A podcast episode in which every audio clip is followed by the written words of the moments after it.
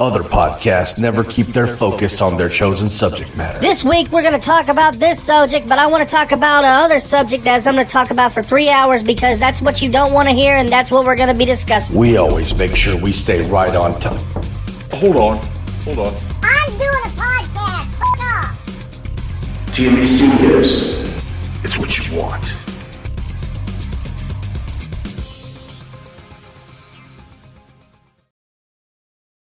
What's up, Shootout fans? It's Chris Dickens, the owner of TMB Studios, and the episode you're getting ready to listen to is an unaired episode from January of 2018 with myself and the host, Survivor of Pain, Bill Blanchard, that never made it to air.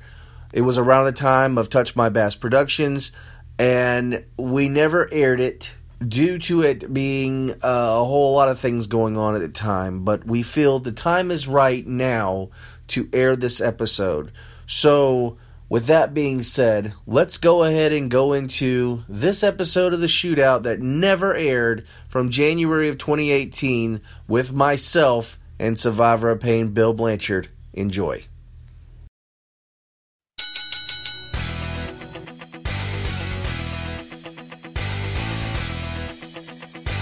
It's time! What was the craziest thing you ever did in the ring? That people said, "Oh my God, that boy is stupid." put over Brandon Parker. What?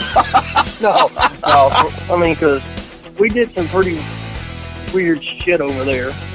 I mean, me and me and Devin Wright at one point had a buff bitch match with whatever. dude. A buff bitch match?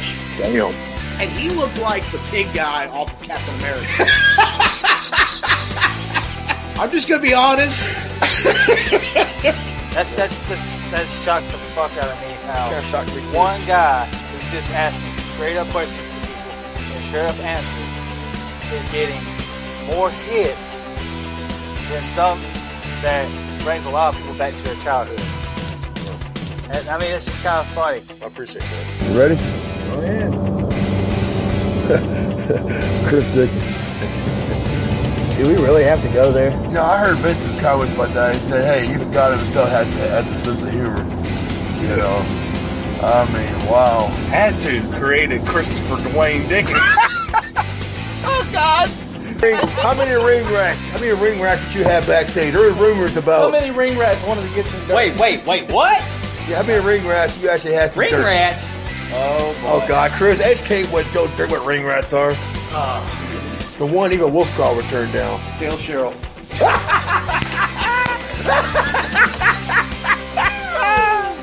Damn! I hit another zinger right out the park. Wow! Wow. Don't forget, Well, we you have to put six over in the main event because he was the top guy, and um, yeah. Well, Hogan must pose, you know what I mean? Hogan must pose! I'll stand it first! I feel like going to the Bushido show and Patriots part was like pissing on the grave. Flatline Pro. The shootout with Bill Blanchard. All right, good evening, ladies and gentlemen. Welcome back to the Wrestling Shootout. I am your host, Survivor of Pain, Bill Blanchard, and tonight I'm still in recovery. I just had me a major operation last Wednesday, so I'm kicking out for my fans here tonight. I'm, I ain't trying to go down upstream. We had scheduled podcasts, and hey, I'm a competitor, dude. I'm gonna try to get this thing done at heart. But tonight, I brought my brother back on the show. We want to try to continue his story where we quite left off. I'm bringing back the fighter to the end. Chris Dickens, former AWF heavyweight champion of the world and the former CEO of the Adrenaline Wrestling Foundation. He is also the CEO of Touch My Bass Productions, and we're going to be starting a new uh, production company. Some of you people might have already heard about it. We're going to touch it. We're going to touch a little bit about it. Working with uh, Def Lot Productions, as you might have seen a couple of early shootout episodes you're on Def Lot Productions, and we will be. Um, having more future episodes on Def Lot Productions as well as Touch My Bass Productions. With that being said, Chris Dickens, welcome to the show, man. Thanks for having Hey, me. it's always a pleasure. I mean, you have me on as a guest and you, you buy me Chinese food. Hey, Even some though- people get steak, some people get barbecue chicken. With you, Chris, I get Chinese. you get Chinese. Yes, you you bring out the Asian side of me. What But- can I say? Uh, Here's the thing, I'm always on the show, but uh, when I'm the guest, I get treated good. So, um, yeah, it's it's actually good to be back on the program. I'm glad you're actually doing a lot better. Um, ladies and gentlemen, if you don't know what has happened to Mr. Blanchard, I'm gonna go ahead and touch on it right now because as as owner of TMB and um, you know partnered up with Deathlock, uh, there was a lot of concern for Mr. Blanchard. He had a, uh, I think it was a ruptured hernia, Rupture hernia, yeah. um, and he had to have surgery for it a few days ago. Emergency surgery. Emergency I went to the surgery. ER with severe abdominal pain, and next thing I know, they told me they're admitting me into the hospital, and they're going to prep me for surgery. So that was kind of scary. So- know. so, but I kicked out, buddy. I, I Yeah, he um, made it. I made it through. Flying colors, and here we are. Back to telling my story. Well, you know, it's it's, it's everyone's story. It's you know they're they might they're involved with the AWF and AWF had a lot of variations over the years. But you know, the last time I had you on the show, we were talking about AWF Metro mm, in the 2004. 2004 area. But now you know the Metro era has ended, mm-hmm. and now you're seeking out other things. And this time, for the first time ever, AWF is going to take place outside of what I did with the Marine Corps. But during the same time period, you decided to take AWF in a different area and rechanging the name. I guess you would call it a branch off, if you would. DCW Dark Side Championship Wrestling. Is that what it was called? Well, it was actually just dark championship wrestling, but I kind of like the dark side better. so, um, but yeah, uh, this didn't happen overnight. Um, last time I was on here as, as a guest, um, we discussed what had happened with Flatline, and um, had a lot of personal issues going on. So I left the area, and I moved to a um, location in South Carolina called Little Mountain. Now, for those who don't know, uh, you you know Columbia is the capital. Right outside of Columbia is uh, Irmo and all them little towns, and then you got Newberry and Chapin, and in between Chapin and Newberry is Little Mountain, and um, that's how small this town is. They have a webcam on their site. the whole town is in the shot of the webcam. That's how small the town is. You could literally sneeze and you would miss it. Um, but I mean, it's a little country town, and it- you know it took a while to get this going. I had to meet people and um, get familiarized with some of the people up there, and um, one of the guys, uh, his name was Tony Metz, uh, who at the time was actually um, a roommate with uh, with me and um, Cheyenne.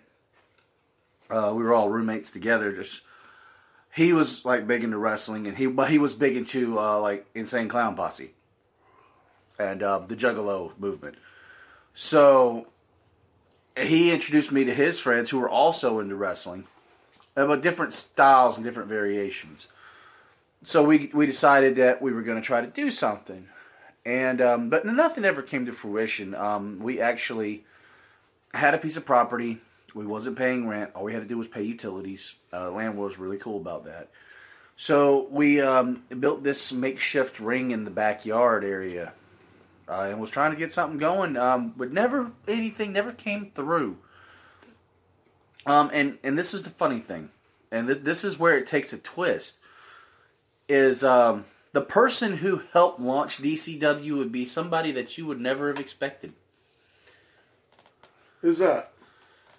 It, it was a fateful phone call. I'll never forget it. Um, actually, it was a fateful encounter. And uh, this person uh, just met their um, significant other, I guess you could say. And uh, we had ran into him one night. Uh, we'd come down here to um, the Augusta area. We ran into him. And um, told him what I was planning on doing. They're like, just let me know, and uh, I'll be up there. And uh, um, well, lo and behold, I made the phone call, and they arrived, and Oh, then yes, I was uh, going to ask that question because I know uh, uh, Justin Chambers. Was-. Yeah, I was him. Yeah, he told me. I knew. He he called me that night, told me about it. Um, we had a lot of stuff talking about with the AWF that was going on during the same year. I was trying to get AWF worldwide going, as I was calling it then. Stupid name. I came up with that name. Yeah. Well, there are a lot of rumors in innuendos, Christopher, to why you left. Many people have said to me at bars, at other wrestling organizations, whenever your name top top up, you were known as the guy who was seduced by the she devil to betray his entire brotherhood and up ship and leave. Okay. I mean, that was being said by so many people.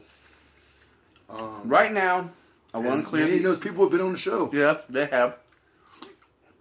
I'm going to go ahead and clear the air. Okay? I left in 2004.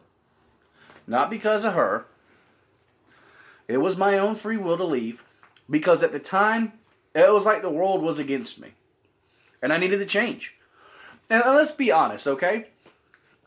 Everybody needs a change of scenery every now and then. Everybody needs to go away and try to kind of discover themselves on their own without having the influence of everybody else around them. Brandon Parker was against me. Earl Mace was against me. All these people were against me, and it was like you know, I had nowhere to turn. I even with even with you and Jay, y'all you, y'all said you were on my side, but at the same time with Jay Fury, Christian Fury, at the time there was there was animosity there too because of uh, personal situations that were going on at the time. I don't have to get into those because I don't want to dig up old bones.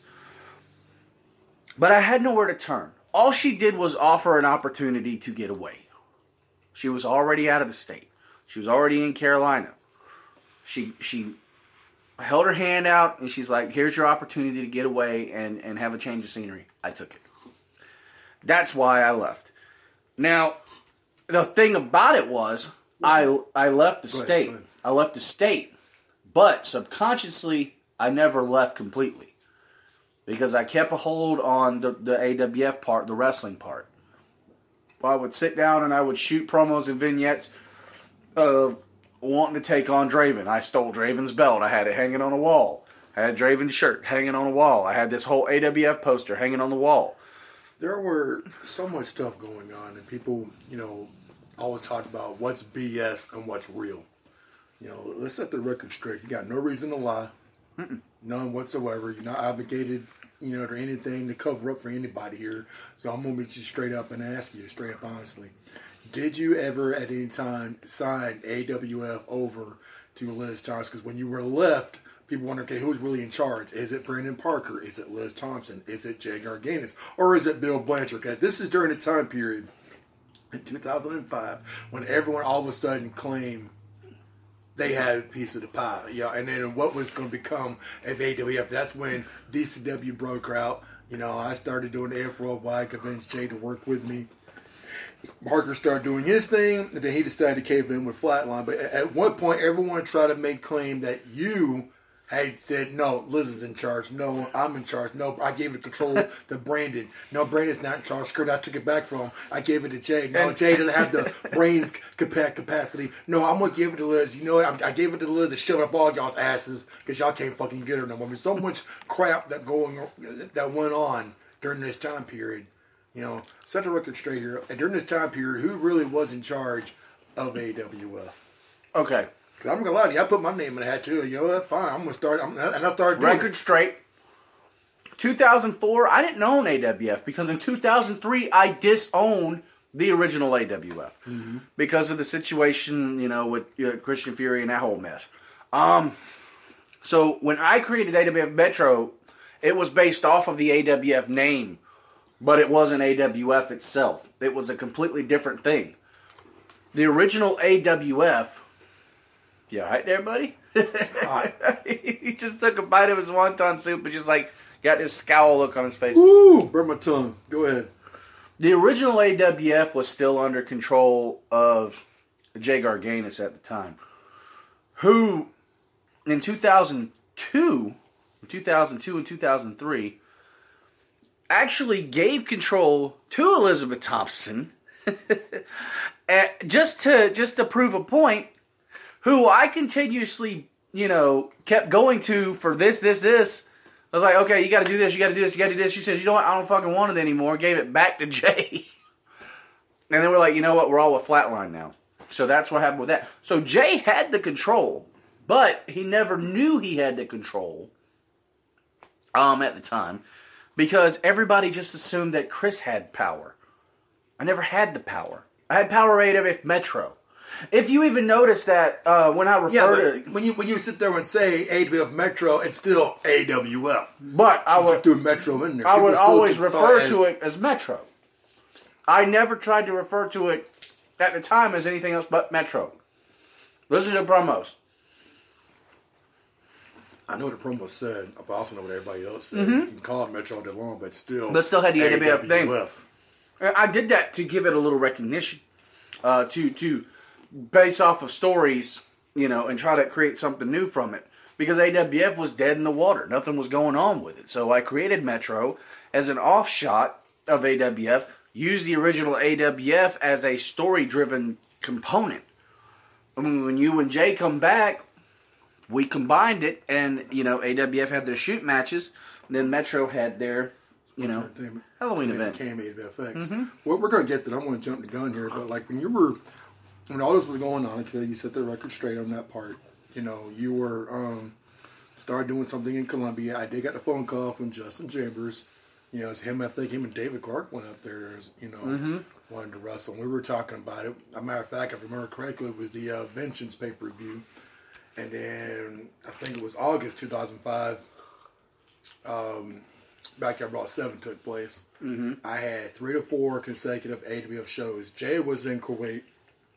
I came back stateside and I started having shows at the Shooter Coliseum. I had four or five consecutive shows. Did you ever hear about them shows where you were? I know we talked very, very briefly. but You were so hard to get in touch with you during this time. because I was trying to keep myself scarce. Um, because I'd already had encounters with Brandon Parker again, and I had encounters with other people, and these were the bad seeds I was trying to avoid. But their ties with AWF was still there.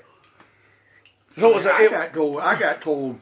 I got told to jump you at your freaking house, threatened to kill you, and you got your freaking shit and get the hell up out of here. And Liz came down there and picked you up and took off. And Jay told me to stay the hell out of it. I went looking for Parker, ready to kill him. Mhm. Him and Earl and Taylor think they had no damn business, you know, attacking you because of what some other bitch says. You know, what the whole thing was, everyone's getting the stories twisted all around, which all Mhm. turned around into a bunch of bullshit. And this is what happened where different branches of AWF started to take place. You start doing DCW in Carolina. I started doing AWF again at my place and started having shows. So Mhm. I'm having a question. Did you ever hear about any of those shows, any of I- those matches? I heard about them. Um, you know, I heard through the grapevine that AWF was still doing matches, and uh, it's actually how we came about. You know, doing the joint show for Backyard Brawl Seven. You mean um, Deadly Game? Was it Deadly Game? In the year 05? No. You wasn't there at Backyard Brawl 7. No, the one that took place at um, the old FCW arena. That was Backyard Brawl. Um,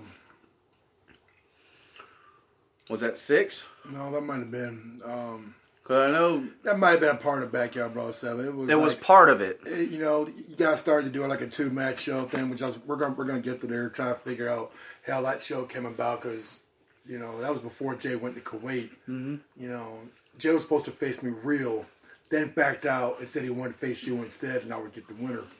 You know, I remember you know Barker was there that day, Mike Jones was there, Mhm. Tweeter was there. You know, um, Taylor was there. Taylor was there. You know, Liz was there in the background, and this is in the background. That one associate with nobody, but you showed up. You got in the ring with Fury, Mask Fury. You know the guy Mhm. didn't Didn't wear a mask. You know, you locked up with him. Immediately, you tapped out. You guys were doing some serious shoot talking online, on the phone, in public, at the bars, everywhere else, everywhere y'all went. You were saying you were going to beat the shit out of him. He was saying he was going to beat the shit out of you. All that deal, you can't deny this. We all know about it. Can't deny it. All over her, over Liz, and and possibly control of AWF, whatever it was, wherever time was involved. You know, and you pretty much told me you ain't gonna just lay down to him. You're gonna freaking hurt the guy. And right the freaking bell rings, he grabbed you. You submitted. And that was it. And then immediately you went into sports entertainment matches. And I can hear Liz say in the background, All right, Chris, you came what you wanted to do. Now let's get the fuck out of here. And you said, No, we're not going just yet. We, got to do a sports entertainment matches. No, what, what, what, what, explain me, what the, what, what the fuck? If I sit there and say you're going to kick his ass, as soon as he touches you, boom. You just let you just gave it to him. At the time, I, I you know before before the event. Because this was because if, you, if, if if y'all been following the story, fans here, you know the big famous in 2000 and you know four, Chris Dickens fired. You know was on Christian Fury. was owned by Christian Fury and Daniel Mankind didn't put it on there as well. and then you were trying to lip some uh, cats out of bag by Christian Fury's personal life. All this stuff was being going on. Now, granted, yeah, years later, you know, you gave Fury his receipt and the whole fire thing, and we're going to get to that in a little while. That was awesome. But you know, what was your thought process? Why would Jay Garganus put on there? I've always asked this for years. You always would laugh about it. It says it was something that had to be done. You know, he put on there Chris Dickens fired, fired from AWF Because he and, and bring back my question: Who the fuck was in charge? Was Jay in charge? Was Liz in charge? All of them were trying to sit there and say they were freaking in charge. You know, I told Jay you was kind of wrong for that dude, dude. And he says Christopher made his choice. He chose her. You know, Which is the problem. he chose her over friendship. He chose her everybody over our thought. I chose her, and I didn't. I chose a way out to get away from it. Yeah, all. I understand But that. I I'm still tied to- myself. I was trying to tie this into Yeah. what was going on, and, and, and this leads up to that moment, to that match. Okay. Yeah, I talked a lot of trash about Christian Fury, or just Mask Fury back there. You know, the man who didn't wear a mask, pretended that he was a, a cover-up CIA agent or something. I don't know. He was something. Um, A lot of people say you would pretend to pretend to be your friend, pretend to wear the mask, and then you're not looking at the mask off and he stabs you in the back. you That's know, what some people well, yeah, some people yeah, did say that. Um, but here, here's the thing. Okay, I did all that talking. Now, I, I did a lot of it. Looking back on it now, I, I've even said this before. If I could go back in time, I'd kick my own ass. Um, but here's the deal, and and it wasn't an eye opener, and nobody opened my eyes up but me. I, I was, you know, doing the DCW thing, and we had like, like three shows um, before this event took place, which was the actual last event of DCW.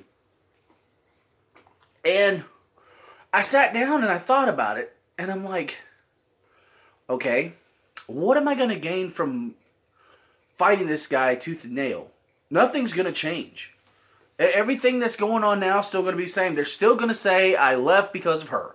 They're still going to accuse me of this, or they're still going to say I'm this. Nothing is going to change. All he wants to do is prove that he's bigger than me and better than me. That that Christian that Mask Fury can still put Chris Dickens in his place years later. His exact words was, Chris must be scared to death of me. He never tried to freaking pull my skills out of closet like he did to you and Brandon and everybody. He must be scared to death of me. That's why he, he fears Fury. That's why he's the most feared guy in AWF.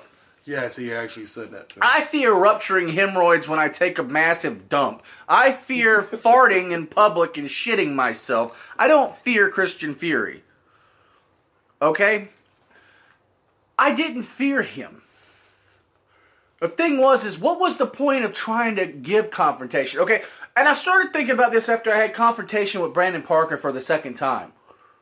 Because we went downtown and we, in, we we ended up in a confrontation with Brandon, which resulted in Liz and his girl at the time, Faith, fighting, and then cops and drama that just lasted for months.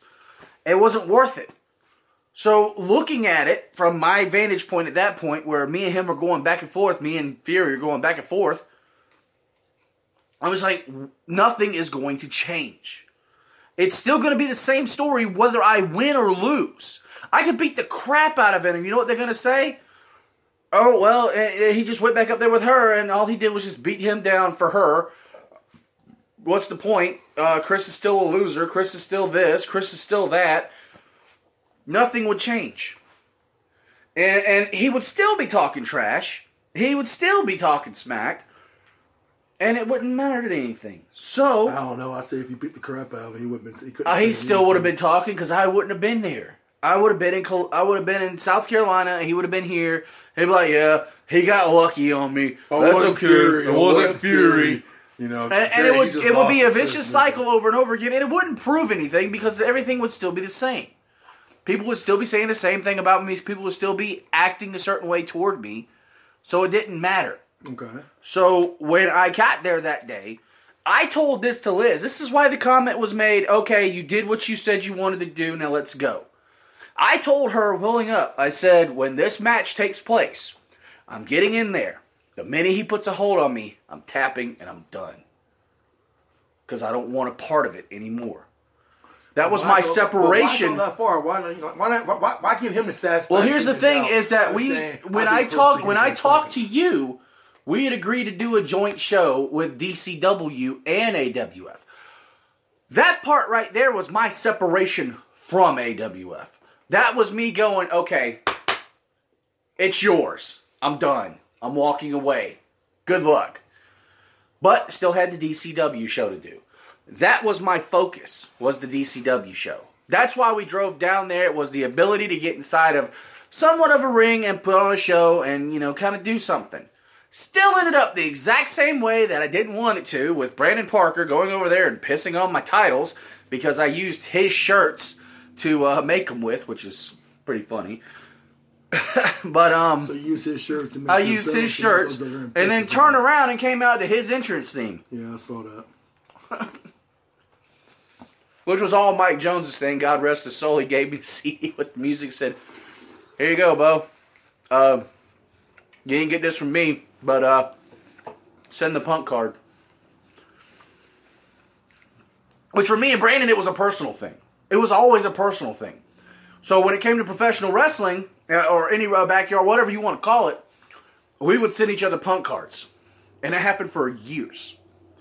It even happened when I came back down, um, which I know you want to get into. When I came down for Flatline for uh, Clock Strikes Twelve, um, but with, with with Fury with Jay, I didn't want to deal with it anymore. I, I didn't want to deal with him. I didn't want to deal with the whole AWF fiasco. I didn't want to hear his mouth anymore. And, and after that happened, he shut up. But then he didn't put up. What do you mean? You said after that he backed out of a match with you. Yeah, he did. So He backed out. All of a sudden, he says, "Well, Russell Will's not in me no more," and he backed out. He got with his new girl, put on a bunch of weight, and I don't know. He just became an entertainer after that. He never. He lost his competitive spirit. I don't know what the hell happened to him after that. I lost all faith in him at that, that time period. He like just like, like he lost his balls. My thing is though, he always says when you picked her over him, that's what drove him to the edge to fire you. Now I'm curious in your thought process. What went through your mind? You look at the computer one day and you see your name, and Daniel Main took it, pasted it, and made it bigger. Chris Dickens fired from AWF. the first thought in my mind was they couldn't have found a better picture. Because it just happened to be the picture that someone snapped to me where I looked so dumbfounded. And, you know, I had to laugh at it. I looked at it and I laughed. I was like, he fired me from AWF? And then Flatline acknowledges it. So basically what you did was you you did this to get acknowledgement from the competitor. It was the talk of the town. Yeah. And, that's the that's the funny thing about it. Jay went to them, threw AWF belts down, and says, fuck AWF, fuck Chris Dickens, when is FCW starting back? You know, this was going so deep. He was so enraged about your relationship with her, and he felt like you guys been It was a friendship. It wasn't a relationship in any way, shape, or form. But that's how he took it. He felt like he was manipulated, betrayed, and that's why he threw all AWF stuff down and says, fuck AWF, fuck Chris Dickens, when's FCW coming back? And then Parker was, I think, was saying, they was saying, a lot of people were saying, fuck Chris That whole situation got blown out of proportion. You became a man of that country. You only had one friend on your side other than her, and that was with me. Mm-hmm. You know. But here's the funny thing And I about could cut Jay out over the whole this is this is this is what I Jay like. Jay says it had to be done. This is what I like about this story, though. And, and I want you to think about this. I want everybody listening to think about this. Even when I left, even when I left, I was still the biggest name in the area. yeah. Yeah. Even when I left, I was the talk of both promotions. Even when I left, I was the biggest fucking heel in the CSRA. I was the most hated. I was more hated than Ric Flair in his prime. Wow. So I must have done something right because I wasn't even here. And they Don't were go still. work for Chris Dickens or he'll steal your soul. How much cheat you have for someone, the head general in the locker room, to sit there and say some shit like that? All this shit was being, yeah, you were the talk. You were, come on, guys, we're not Chris Dickens, we're not ADL, we can't do better. That shit was being said. Your name was being said all the freaking time. I was the front page of both sites. Okay? It tickled me because I was like, I'm still fucking huge and I'm not there. So it didn't matter what I did, you know. I- And and like I said, it wouldn't have mattered if I would have beat Fury or not. Everything would still been the same. But uh, I just find it funny that I became, even after I left, Chris Dickens was a name in everybody's mouth. Okay. What's that thing called? A model? A what? A model? Model? When um when someone dies, to become a martyr. A martyr? Um. You died a villain, but remembered as the hero. Oh, I, I, I don't remember the And exact people word. were still talking about. They're still you. It's like talking the about you. legend Still lives on. And that's the funny thing is, um, in 2003, I won uh, the right to be called the Legend of FCW. I leave in 2004, went in 2005, and I'm still the talk of FCW. I'm still the talk of AWF. I'm compared to everybody else, and my mantle basically is the basically the um, I guess you could say the measuring stick of where you should be because I did things that no one else would do. I created, uh, I was the Eric Bischoff of my time. I created controversy that caused such a rift that my name and what I'd done just sent shockwaves through everybody and everything. Now, for everybody listening who says Chris Dickens is full of shit, Bill don't know shit, whatever, fuck y'all. I'm gonna sit the record straight here. Now, you created so much heat, right? Mm-hmm. When people said, "Oh, whatever, man, Chris is so fucking full of himself." Well, let's fast forward just a little bit here, because I mean, I remember 2000 and It was 2005. 2005. You came down at a show. Mm-hmm. Clock strikes 12. You had so much freaking heat. They all knew because one guy was getting really big for his britches. Mm-hmm. He was getting an ego. He felt like things should go more his way. Starting to piss off the promoter. Well, let's see here, uh, Eric. We got to come up with to get Mr. Parker back in his place here. I got it, Daniel. Hold on. Let me get out the can. And I'll call him. You know. Hello, Chris Dickens.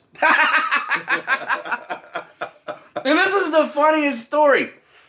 Because I wasn't expecting this. And I don't know how they got my number, but they got my number. I guess they got it from C, uh, from uh, CJ Justin Chambers. Yeah. I get the AKA call. JC the Georgia Yeah. boy at the time. I get the call from um Eric from Eric Milford, and he goes, "What are you doing this Saturday?" I was like, "I don't know. Why?" And he's like, "I got a spot on the card for you for Clock Strikes 12." I was like, "Why would I come down and wrestle for Flatline after everything that's happened?" Okay, I'm gonna be blunt with you. We need somebody to put Brandon Parker in his fucking place. He's got such a huge head, a huge ego, thinks his shit don't stink. We need somebody to do it, and the only person that's ever been able to do it is you. Come pick me up. that was it. And um, your buddy against James Houston. Yes. And, and the funny thing was, is, FCW champion. Everybody's familiar with James Houston. yeah, uh, uh, no, yeah. Uh, everybody who's listening to this podcast knows he's the reason why we no longer censor cuss words. Um, but I get to the show. They, you know, him and James Houston pick me up. Get down there, and the first person that sees me is Brandon Parker. He goes immediately to Eric and to Daniel. What the fuck is he doing here? He's booked. Why? Because we recognize talent. and then they go over the card. Parker's match is like the second match on the second or third match on the card with uh, Hardcore Andy Taylor. And then my match followed right behind him before intermission. And he threw a bitch fit. That's going to go to his head. That's going to cause him to have an ego. That's going to cause everything. And Eric Milford, to his credit, looked at him and said, You know what? Shut the fuck up. You're not the promoter. Shut him down. So the whole time I'm sitting in the crowd, and you were there. I was and, there. You know, I was there. Fury was there. Um, you know, everybody was there. Yeah, and I, I was in a dark match that night. yeah, it's funny is that you know I kind of got a, a semi warm welcome back. You know, uh, Bam, Mike Margera, he welcomed me back. Well, I remember everybody arms. was happy to see you. They were happy to see me. Yeah, Daniel Main gave you one hell of a compliment during the actual yeah. show. When when it went down, I was in the crowd, and James Houston comes out and he he's like, "I challenge anybody out here," and then he goes and points at me. You get your ass in the ring. So I climb in the ring, and as soon as I climb in the ring, Daniel starts telling my life story. And, you know, I beat down James Hughes, and we start getting to a drag out brawl fight, and uh, bring out a ladder, smack him with the ladder, go outside, grab a beer off of Daniel Main's announce desk, drink it in front of him, spit it in his face, and turn around, and uh, you got back in the ring and gave the CDX to a standing ovation. Yeah, I heard the crowd was going nuts, man. And then I climb up on the ropes and I'm celebrating, and all I can hear in the back is like commotion. I, I, even though the crowd was loud, I could hear commotion in the back. And, and when I went back to the back to find out what the hell happened, everybody, uh, fucking Parker's not there. He's in his car. And I'm like, what happened? And they're like, oh, Brandon got fucking pissed. It was like, how dare you come back and steal his thunder? And Eric told him it was never your thunder, it's the company's thunder. he got mad when he slammed the door and got in his car. So, uh, was it a good feeling to put Parker in his pay? Uh, Yeah, a great It was a great fucking feeling, and it humbled him. Even to this day, he tells me that humbled him because it just went to show that he wasn't bigger than everybody else. That he could always be put back down. Well, it's like on the same night, on the same night, you know, Fury was couldn't be part of the actual show. Was a what do you call it? Dark match. It wasn't. It was gonna be not part of the show. It was just a match trying to get the crowd hyped up for the actual show started. Mhm. Then on the same night, you match after Parker. Though he's throwing the connection fit in the background. That's got to make you feel, dude. Honestly, dude, it's got to make you feel fucking great. It does because I show up and I end up in a match. And he was, you know, Christian Fury. He was in a dark match, and you know, Brandon Parker was in a match before me. But I got put on the actual card, and you know, it showed them up both. And and and the thing was, is that to me, at that moment in time, and I'm gonna I'm gonna be point blank honest. Liz did not want me to go. She felt like it was a setup. She felt like I was to get jumped. I told her I have to do this. I'm not to sit here and listen to you. So she actually told me when I come back home, when I come back to South Carolina that night, the door will be locked. I shouldn't be in the street. I was roommate, but when I got back home that night, she's actually sitting there going, "How was it?" And I was like, "Huh, well, yeah, I, I put Brandon in his place, uh, uh, and Jay got mad." She goes, "Good." I'm like, "My shit's not out." She goes, "No." Shut the fuck up. Go to bed. Like, okay, cool. Bye. Went to bed.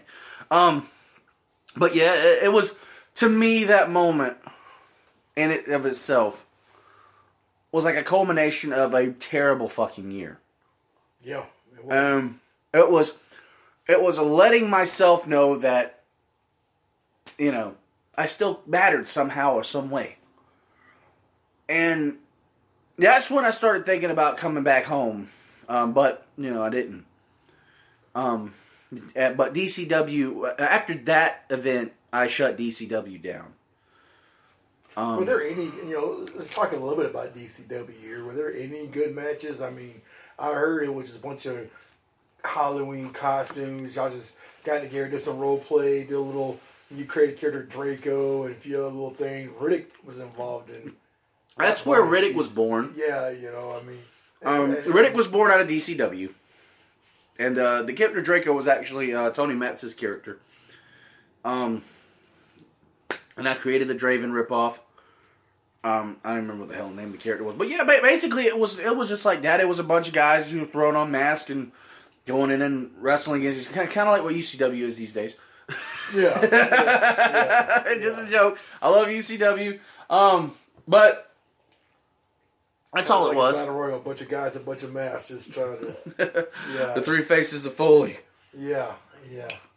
But yeah, that's what it was. So, and I didn't feel it was going anywhere. And you know, after the flatline event, I was just kind of like, you know what? That was my culmination. I don't need wrestling anymore. And I kind of just I shut it down. Just kind of walked away uh, until you know when I came back down. Um, it was like right at the tail end of 05 when uh, I came back down to Grovetown and you found out I was there, and um, we were trying to hash out the uh, animosity between myself and uh, Mr. Fury Mm-hmm. because I was getting ready to go to Arizona. Mm-hmm. and you we we went and uh, I talked to him, and we finally just squashed it. We said you were, we are gonna forget it, let it go, move forward, and we did. Um, it was actually no the end tail end of November, I think it was. I don't remember the name of the event. Deadly game. Deadly game. And um, I remember that event quite well because that was the event that I put uh, oh Jed in his place. Jed William, yeah, you and Jed tried to have a little, you know, powwow opening promo. There's a lot of we took a lot of heat for that show. Um, Flatline actually showed up one to watch. You know, Mhm. Eric Milford So they found out. I was there. And found out you were there. And let's face facts, for some strange reason, Earl kept wanting to get you in the match for Brandon's birthday. Now, what the fuck, dude? Who- I mean, okay, what was Earl trying to freaking prove? I'm gonna beat the shit out of him. I'm gonna do it for you, bro. I'm gonna do it for you. I'm gonna beat the shit out of him just for you, bro. Maybe later you can suck my dick afterwards. I mean, Basically, on, that was man. it. Um, it- here's and and I- I have no ill will toward Earl Mace these days. Yeah, fuck Earl, Mace. but apparently you do. Um, but that was the thing. Um, they knew I was there, and again, it goes back to what the fuck.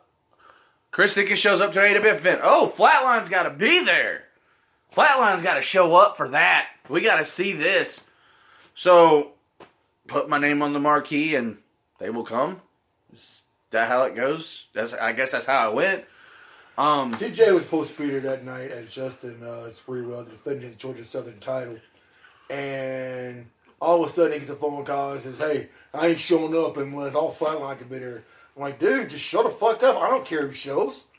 You know, me and Parker and Clark let everybody know, don't try to start any fucking shit, man. We're here to freaking wrestle. You know, and they're like, look, man, we're just here to watch. We're just here to have fun, here to watch, you know. And they all kept asking, hey, Earl wants to wrestle Chris. Earl wants to wrestle Chris. I was dead set against it. You know, I knew I knew what that little fucker was going to try to do. I'm the one that stepped up and said, "No, let it happen." I knew what he was trying to And do. right at the get go, he's throwing freaking pine cones at you, pine Mhm. cones, and try to, you know. I, I knew what he was trying to do. Uh, he was trying to win over Brandon's favor, and that's the thing with Earl. He was always trying to fit in. You know, he was always the outcast, so he's trying to fit in. He's trying to try to you know showcase that hey, I'm a Parker guy. I'm gonna beat up Parker's uh, biggest enemy, and the Parker thing stems back to Liz too. You know, just like it did with Jay, but Parker it was a more personal level because I actually you know called out Parker on cheating on her like seven fucking times in uh, one year with seven different individual females. But like I said, you know, few and far between. He's a changed man these days. I will give him that credit. He he is. Um, Yeah, I'll just keep my opinion shut on that one. Though, But anyways- he was a cheater, so was she. But hey, anyways, I mean, it, it, it was a two way street. I'm not going to sit here and deny that. And and neither oh, one of save me, save me! He's beating me up. look. At the end, at the end. the thing is, is that they'll both admit that it was a two way street back then, and both of them agree that they were young and stupid and naive and dumb. You know, it's Uh, funny it when takes a people lot look of back. Oh, I was young and stupid back then. You know, jeez. I, mean, I was young and stupid back then too. I put him over. Yes, you did. the craziest thing Chris Dickens ever did over in life, he puts over Brandon Parker. Even craziest thing I ever did was tapping out Christian Fury. Well, that wasn't crazy. That was just But anyway, back to the story. mm-hmm, mm-hmm, Good, isn't it? mm-hmm. Uh, Anyways, I knew what Earl Mace was doing. I agreed to it. Let him have his little shining moment. And when he when he was done, Flatline left. but for the moment you realized he wasn't selling for using a fight. Oh, I knew it. I knew it. You you you you got yourself lined up to get knocked out so the match could be stopped. Mm-hmm. You know, once you realize, Actually, actually, and this is the beautiful thing about now is I could talk about it now and what repercussions do I have? I faked that knockout. y'all heard it, folks. He faked it, getting knocked out. ain't the first time I've Remember, ladies, he's a faker. I will fake. Joe, shut up! No, I'm not letting. Uh, I'm not letting Joel Gertner come out right now. Uh, but uh, yeah, I, I faked being knocked out because I knew the minute we started the matchup, and he's throwing pine cones, and I throw a couple punches, and I'm looking at him like, "Why aren't you selling?" He goes, "This isn't a wrestling match, bitch." I'm like, "Okay." This you is should have freaking screamed my damn name. I went there and beat that little bitch's ass. I let him have his. money. Fuck you, Earl. I let him have it. You know, I let him do his little thing. And, and let me put it like this uh, about Earl Mason, his punches. I've had mosquitoes pop me that hurt worse than that.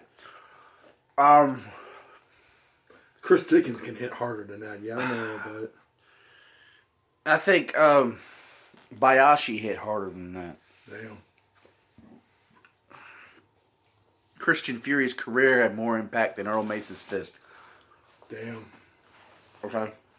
So it was like hit me with a pillow. Justin Hollywood's got more balls than Earl. But that was the whole thing. I wanted him gone. What's that piece of shit doing nowadays anyway? Nothing. Earl? I don't know. Yeah, fuck him. Continue. Um, probably live with Parker. I don't remember. But you know, I wanted Flatline gone. I knew all they wanted to see was me get beat down. So, like a good entertainer, I made them think I got beat down, and then they left. And then I well, got, they got mad because me and Jay was going to do a tribute match for uh, Benoit and Eddie Guerrero, but we just found out just passed away, and we decided to do a tribute match, and they said, "Oh, it's way too soon," and they all got, "Ah, fuck y'all, I don't give a shit." That was a good match we did for Eddie. It and was. Guerrero. It was. You know, and um, although Benoit hadn't passed away yet, but it was just, you know, Eddie and Benoit were good competitors in the ring, and me and Jay were going to go out there and try to wrestle. And we did a good match. And I, I applaud both of you for for that. You know, and that's just it. Is that they don't recognize that. That was the care. last time we saw you for a while, for almost almost two years. It was. I um actually it was a year. I left. You left the in 05. You're I gone all of 05, 06. all of 06. So we didn't see you at the beginning of 07. In So, January yeah, it- 07. It was over a year. Yeah. You know, we had the first now. We had to. Do you want to end it here? Or do you want to continue in 07? We, we, you we, wanna, we uh, can continue a little bit of 07. I mean, it's fine. We still got we still got a little bit. You of know, time. actually, we'll, we'll, we'll talk. About, we'll tell you what. We'll, we'll ask some uh, some rumor indie window questions. I want to Okay. keep 2007 HBFX for a separate show. Cause, Okay. Because we got a lot to talk about, but not only just HBFX, WFJ, Shock Value, and some other parts of Flatline and some Mhm. other uh, political bullshit that was going on at the time. So we'll keep that for a separate show, ladies and gentlemen. But you know, let, let's let's ask some questions here that people, Chris Dickens, you know, really, really, really want to know. Okay. All right. I didn't know there were Ra- questions people want to know about. Oh, of course, of course, of course, of course. You know. Um. All right. Let's see where do- where do I begin? Well, you know, okay. One, one Great one- questions. I appreciate. No, no, no, I'm no, no. I'm I'm just trying to re- read all these questions because some of the questions are legit bullshit. I don't think you really want to know. Rumored innuendo is when Tweeter hit one of your ball sacks and everything, you had to get a testicle replacement. True or false? False. False, exactly. It's like I said, I don't want to read all these bullshit questions. You know. but um, what was more hurtful, Parker or Fury? What? What was more hurtful, Parker or Fury? The whole, because they all felt like you betrayed them. You feel like they betrayed you. You know the whole scenario. You, you, were really tight with both of them. Was. You know. You know. Um.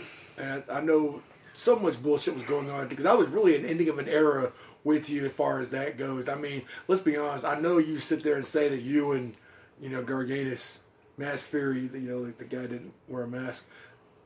Said y'all patched things up, but dude, y'all really did patch things up. There No. was so much freaking animosity, you know, between y'all there. You know. And it actually led to Parker and uh, Mr. Garganus actually becoming close friends as well. Well, they didn't become close At the friends. time. They they no, not even at the time, dude. I was there. Okay, okay. They realized they realized they came to the conclusion that they were played for by a fool. But the fact is, I can't trust this guy anymore because you know if he did it once, he'll do it again. Mhm. You know, and but they, they, they you know they got to the point where they could be in the room and be civil. They could be in the locker room and be civil. If they had to get out there to be in the match, they could freaking do it. But are they gonna go to bars and drinking together? Eh, probably not. But they could be civil in the same room. That's far as close as they've gotten, though. You know. Um. No, honestly, they both were equal. I couldn't hold one over the other. Um, Now, judging both of their careers and everything at that point, though, Now, this is 2005, okay? 10 years, 10, 12 years later, both of them have impacting careers. At that point in 2005, not knowing what you know now, but going back then, who did you thought had the closest to actually making it in the, on the indie scene? Because both of them obviously were heading in that direction. Though. Brandon. Without a shadow of a doubt, yeah. no Without a idea shadow of a doubt. that Brandon was going to surpass. Because uh, even even at the time, you know, Fury didn't he didn't know himself. He didn't find himself. Parker was, you know, discovering who he was as far as his character goes. Um, Christian Fury was still kind of iffy on what he wanted to do, and, and you can see it and you can feel it. Uh, uh, even even when he did the the whole mask character for Flatline to bury uh, the Chains. Yeah. Yeah. He uh, he he held that as a crutch for so many years. Chains buried six. Chains is one of the biggest names on the damn book. But what happened with Christian Fury? What happened with Mask Fury? Oh, Fury. Uh, yeah, yeah, yeah. That's what I thought. Um, he didn't know his place. He didn't know where he wanted to be. Parker had a full fledged fucking shot of what he wanted to do, and he went for it. He he went at it full swing. So I mean that's that's So even back in 2005, you felt like Parker knew exactly who he was and what he wanted to do. he, he had a he had a straight line of sight of where he wanted to be and what he wanted to do. Christian Fury, Jay Garganus, uh, Mask Fury at the time, uh, he didn't know where he wanted to go. I mean, you said it on here just a second ago that he backed out of a match with you. Um, No, there. I mean, yeah. I mean, But he did- He he, he wanted that sports entertainment. He wanted. But he still didn't know who he was He, or- he, he, you know. I don't know. He was wishy washy at that Mhm. time. I mean, I'm not. I'm And not you can't make a career out of- him. But you can't make a career out of being a Maytag washing machine, okay? this- He he did not want to take AWF to the next level. He wanted to go indie himself. He wanted to work with Flatline. He, he saw great things with him. You know, That's just it. but Parker, before he went on the independence, they took Flatline to that level. They knew coming together as a cohesive unit, if we make the promotion big, we take it to that next level. We can take ourselves to that next level. That's what they did. Jay didn't want to take AWF to the next level. He wanted to focus on himself. That's a selfish person who will never make it. Well, I mean, eh, that's all up for interpretation. I mean, I was pissed off. This was during the time period we're getting ready to do a show, and Jay would cancel the event in the last minute. This was during this time period when this started. I actually had a board. In, t- in 2005, I had a wrestling board put together, and we had we did five consecutive shows before it fell apart because Jay didn't like the board members. You know, I had myself, I had David Clark, I had Brian Clark, and I had CJ was kind of Mhm. like a part timer. When CJ wasn't there, I had Birchie there. You know, Jay did not like Brian Clark. He would sit there and might tell you a different story today. I'm saying what he said that damn time period. He blew a fit at the damn bowling alley one night because you know we were trying to discuss business. David and Brian and Birch and even Taylor showed up there, and we needed to discuss business. Jay shot his mouth off, and Brian told him, "You better get the fuck away from me if you know what's good for you." Jay walked away. Brian took that as he punked out Jay. You know, just like, "I told you this board wouldn't work. I knew it wouldn't work. Fuck it." You know, they once again wanted to be in charge, full, fully in charge. David got pissed off and quit. Brian got pissed off and quit. Where did Brian go? Flat Flatline. You know, CJ went Flatline. You know, and then it was just me and Jay. Birch went nothing to do with it all together. That night when Jay shot mouth off in the bowling alley. That was the end of. AWF. And he did. That right beginning of 06. After that deadly game, we took Christmas out. January, we're going to get started here. And like I said, we, we all freaking met. Jay his mouth off in the bowling alley. Threw his arms up. Brian told him, get the fuck away from him if you know what's good for you. Jay left. And they all said they were done. David says, fuck it, I'm done. Everybody said the same thing. David went to go do his own thing, and Brian went to work for Flatline. He was with Flatline for two years. Uh-huh. That is security. Had security, and he was hauling her truck, and he was actually being a business part of it, you know, trying to. And me and Brian said they couldn't get their fucking shit together. You know, me being loyalty to Jay at the time, you know, I just I couldn't get it to work. And every time we would try to do a show, Jay would cancel it. So yeah, during that time period, I didn't know what the hell was going on with Jay. And and even to this day, he probably couldn't tell you what was going on with his mind back then. The day of the show, he called me up. Man, I just don't feel like doing it. I'm like, dude, we found Ben Hill. Ben Hill was booked to wrestle David Clark for the AW heavyweight title. David agreed to come back the day of the show. Well, they need to call me then. I'm like, Jay, I got him right here. They want to do the show. Well, they need to speak to me. Uh, Other than that, I'm not doing the show. Yeah, Ben, like, all right, well, face again. And he leaves. And then David left. And that was it. At that point right there, I was done with AWF until you came back in 2007. Yeah, that's when I told you if you can really keep shit, if you get a show together, because Jay had burned so many bridges. Not just what happened with you, you know, he burned a lot of bridges with a lot of people during this year. Yeah, that's when him and his, you know, now wife got together. Which I'm not trying to put his personal laundry out there like that, but you know, like I said, when you and Jay stopped being friends that year in 05, a lot of people in that area broke ties with Jay, and a lot to do with with Liz and another woman.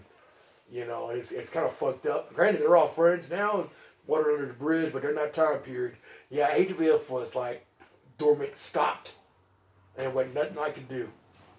You know, but back to what you were saying, your career it is though. Like I said, you mentioned that Jay and Jay Brandon would Brandon probably would have gone further.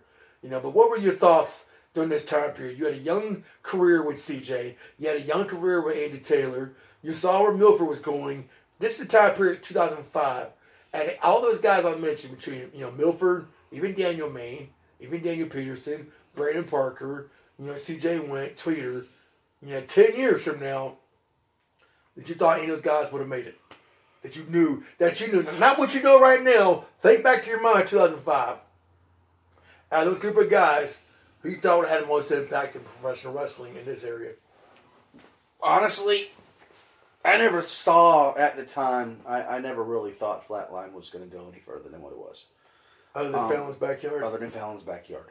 Um, and, and the point was is that I knew all the egos that were involved. I mean, I knew everybody had a focus. Everybody had a goal. They wanted to make Flatline better. But it, it goes back to, you know, the, the the egos. We knew Parker had an ego. That's why I was brought down. Daniel had his own way of doing things, and sometimes him and Milford would never see eye to eye. Uh, and they were supposed to be in business together.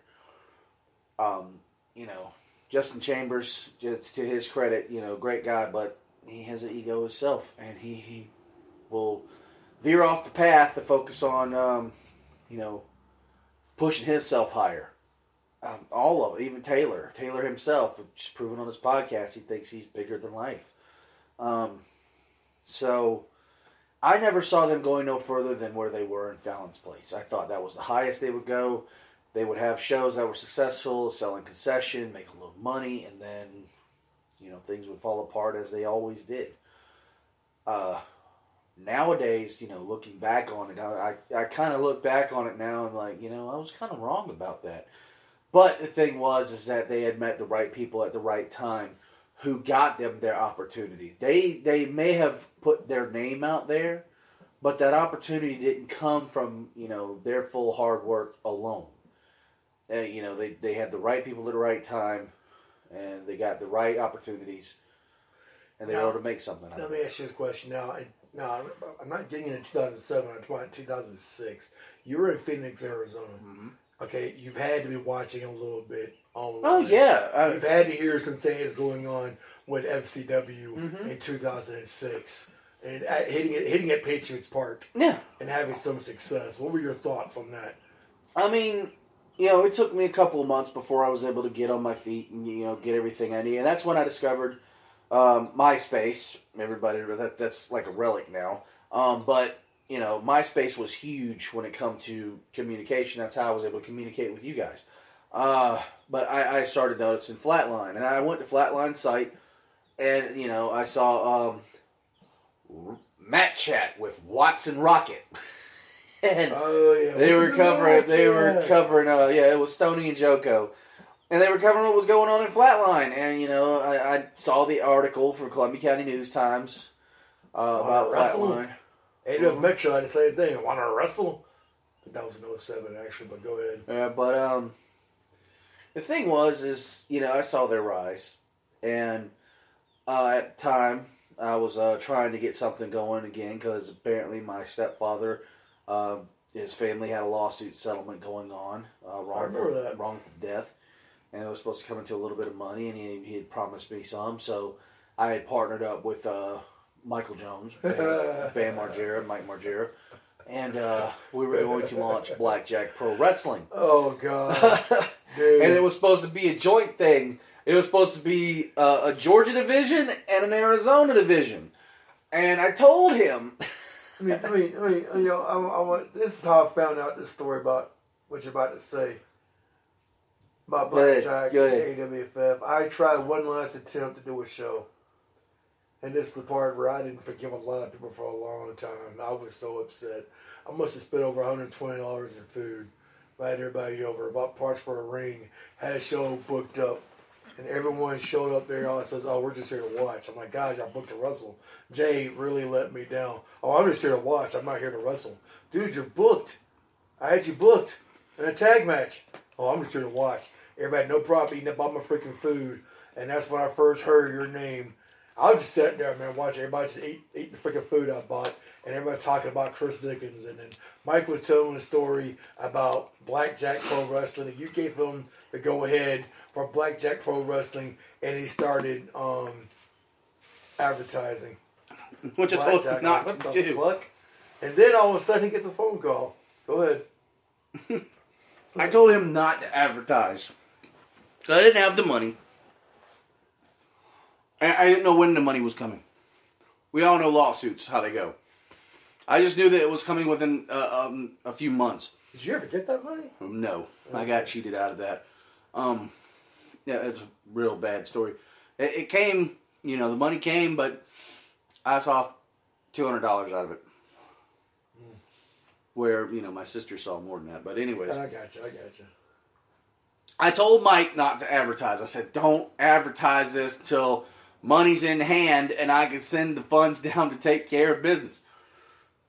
What's he do? I see a flyer: Blackjack Pro Wrestling, Locomotive versus Murder One, Mike Margera versus this guy. Call him on the phone. Why did you advertise the show? Well, I thought that's what I was supposed to do. No, motherfucker, I don't have the money. I can't promise you that we can put the show on. And uh, it was shortly after that that I just kind of put kibosh on all of it. Um, because Well, didn't now didn't you guys make the call to New Jack? New Jack calls Hmm. Mike. Mike thought it was you doing the rib. that was later on 2007. But that was that was, that was Blackjack Pro Wrestling though. That was That AWFX. sure wasn't AWFX. It was AWFX days. Mike called up, caused cussing. That was a, that was AWFX days. Uh, cause you booked the damn show. Like what fucking show? You ever you you emailed this guy? This guy actually called, wanted a thousand dollars for the road trip. That was AWFX days. Uh, I'm just getting this real quick. It was 2007. We had just got done doing the show up in uh, Thompson at the uh, SWF have arena. sworn that was black. No, it was it was because we were talking about how AWFX was going to grow. So I was online and I was looking up independent wrestlers, see how much they cost, and New Jack's name popped up, and uh, I just did an inquiry, uh, just inquiring how much um, would you charge uh, for um, an appearance or whatever. Uh, contact Michael Jones, left his number, and um, a few days later, um, Mike comes to me, goes. Uh, I got a funny story. and I'm like, okay. He goes, um, guess who called me on the phone? I was like, I don't know. Brandon? Jay? Tooth Fairy? Who? New Jack? I'm like, you fucking serious? He said, I thought it was a rib. It was like 12 o'clock midnight and um, the phone rings. I answer it and he goes, yeah, this is New Jack. He's like, yeah, what the fuck ever. Hung up on him. calls him back. He goes, "Why the fuck you hang up on me?" He goes, "This is a rib. This ain't new. This is fucking New Jack." Oh shit! so he says like, "Oh shit, I got New Jack on the other line." Apparently, New Jack was going to charge thousand dollars for an appearance. Uh, five hundred there, about on the spot before he showed up. Five hundred after he did the show, plus room and board, plus travel. Like that. and he was coming from he's coming from Pennsylvania. Um, and Mike Jewed him down to like seven hundred dollars. I told him I'm not fucking paying him to come down here. He goes, why? I was like, number one, he's gonna show up. He's gonna see that we're inside of a makeshift ring. I mean, if it was Vampiro or one of them, they would have been like, "Fuck yeah, let's do this." I said, "But it's New Jack." Jack beat the shit out right there. New Jack's gonna be like, New Jack's gonna be like, these motherfuckers ain't got no money. I'm about to mass transit these bastards. so I would have laid in a heap of blood because it would have been my name on the thing. Everybody would be like, was, this was Chris Dickens' idea. Fuck that. but yeah, that that that was the story on that. That was uh, 2007.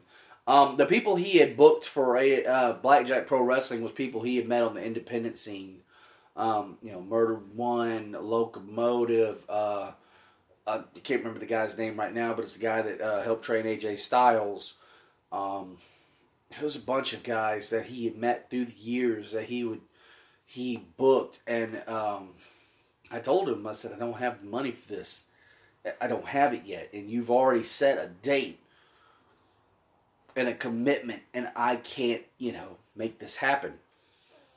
So he canceled the show, and I canceled Blackjack. There's still remnants of Blackjack online, though. You can still Yeah. find logos and stuff Yeah, for Blackjack Pro Wrestling online. Which is weird. It's still, you know, it's still a viable property if uh, anybody ever wanted to uh, bring it to life. Wink, wink. Yeah, yeah, we'll see.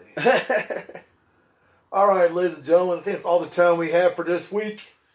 This is another continuation story of Christopher Dwayne Dickens and the Wrestling Shootout. I have been your host, Survivor of Pain, Bill Blanchard. When we come back, I will. I've got new guests coming onto the show. I've got stay tuned for Glenn Bell. Stay tuned for Jeremy Cruz. I've got many, many more after that. But we will continue the great story with Christopher Dwayne Dickens. And when we come back with Christopher Dickens, we're going to talk about 2007 of ABFX. The introduction to Chris Dickens meets Charlie Anarchy. We're going to discuss how Chris Dickens gave the receipt to Christian Fury, Mask Fury, the guy who, who didn't wear a mask, who fired him out of AWF. This was Chris. Going to all the freaking great background stories. And now also Chris Dickens did a complete shoot to the old Flatline. Went to the old Flatline backyard. Went to the Flatline Arena at Patriots Park and did a complete shoot interview and the real story, the real motivation behind all of that. We're going to be talking about Don't Feed Trent Day. All that took place in 2007. That was a So many year. great, wonderful stories. What now? That was a great year. Yeah, it was definitely an interesting year of professional wrestling in 2007. Also, we're going to hear about he's not fucking trained and got booked in the United States title match of Brandon Paradise with WFJ in front of Mask Fury. He didn't wear a mask, but when he put on a mask, he was just a manager. The, all that great story. He's not trained. Special edition of 2007. we will discuss the next time we have Chris Dickens on the Wrestling Shootout. Chris, one last final words for the wonderful wrestling fans out there. He's not trained. Oh my God, go ahead. Oh God. Who cares? I Still did it. Um, I don't know what to say. Uh, you guys stay tuned for it. It's going to be a wild one. Oh God, we're gonna tell all, we're gonna tell all, all, the big shit. He's that trained. Special edition of 2007. I'm Bill Blanchard. This is Chris Dickens. We'll see you later.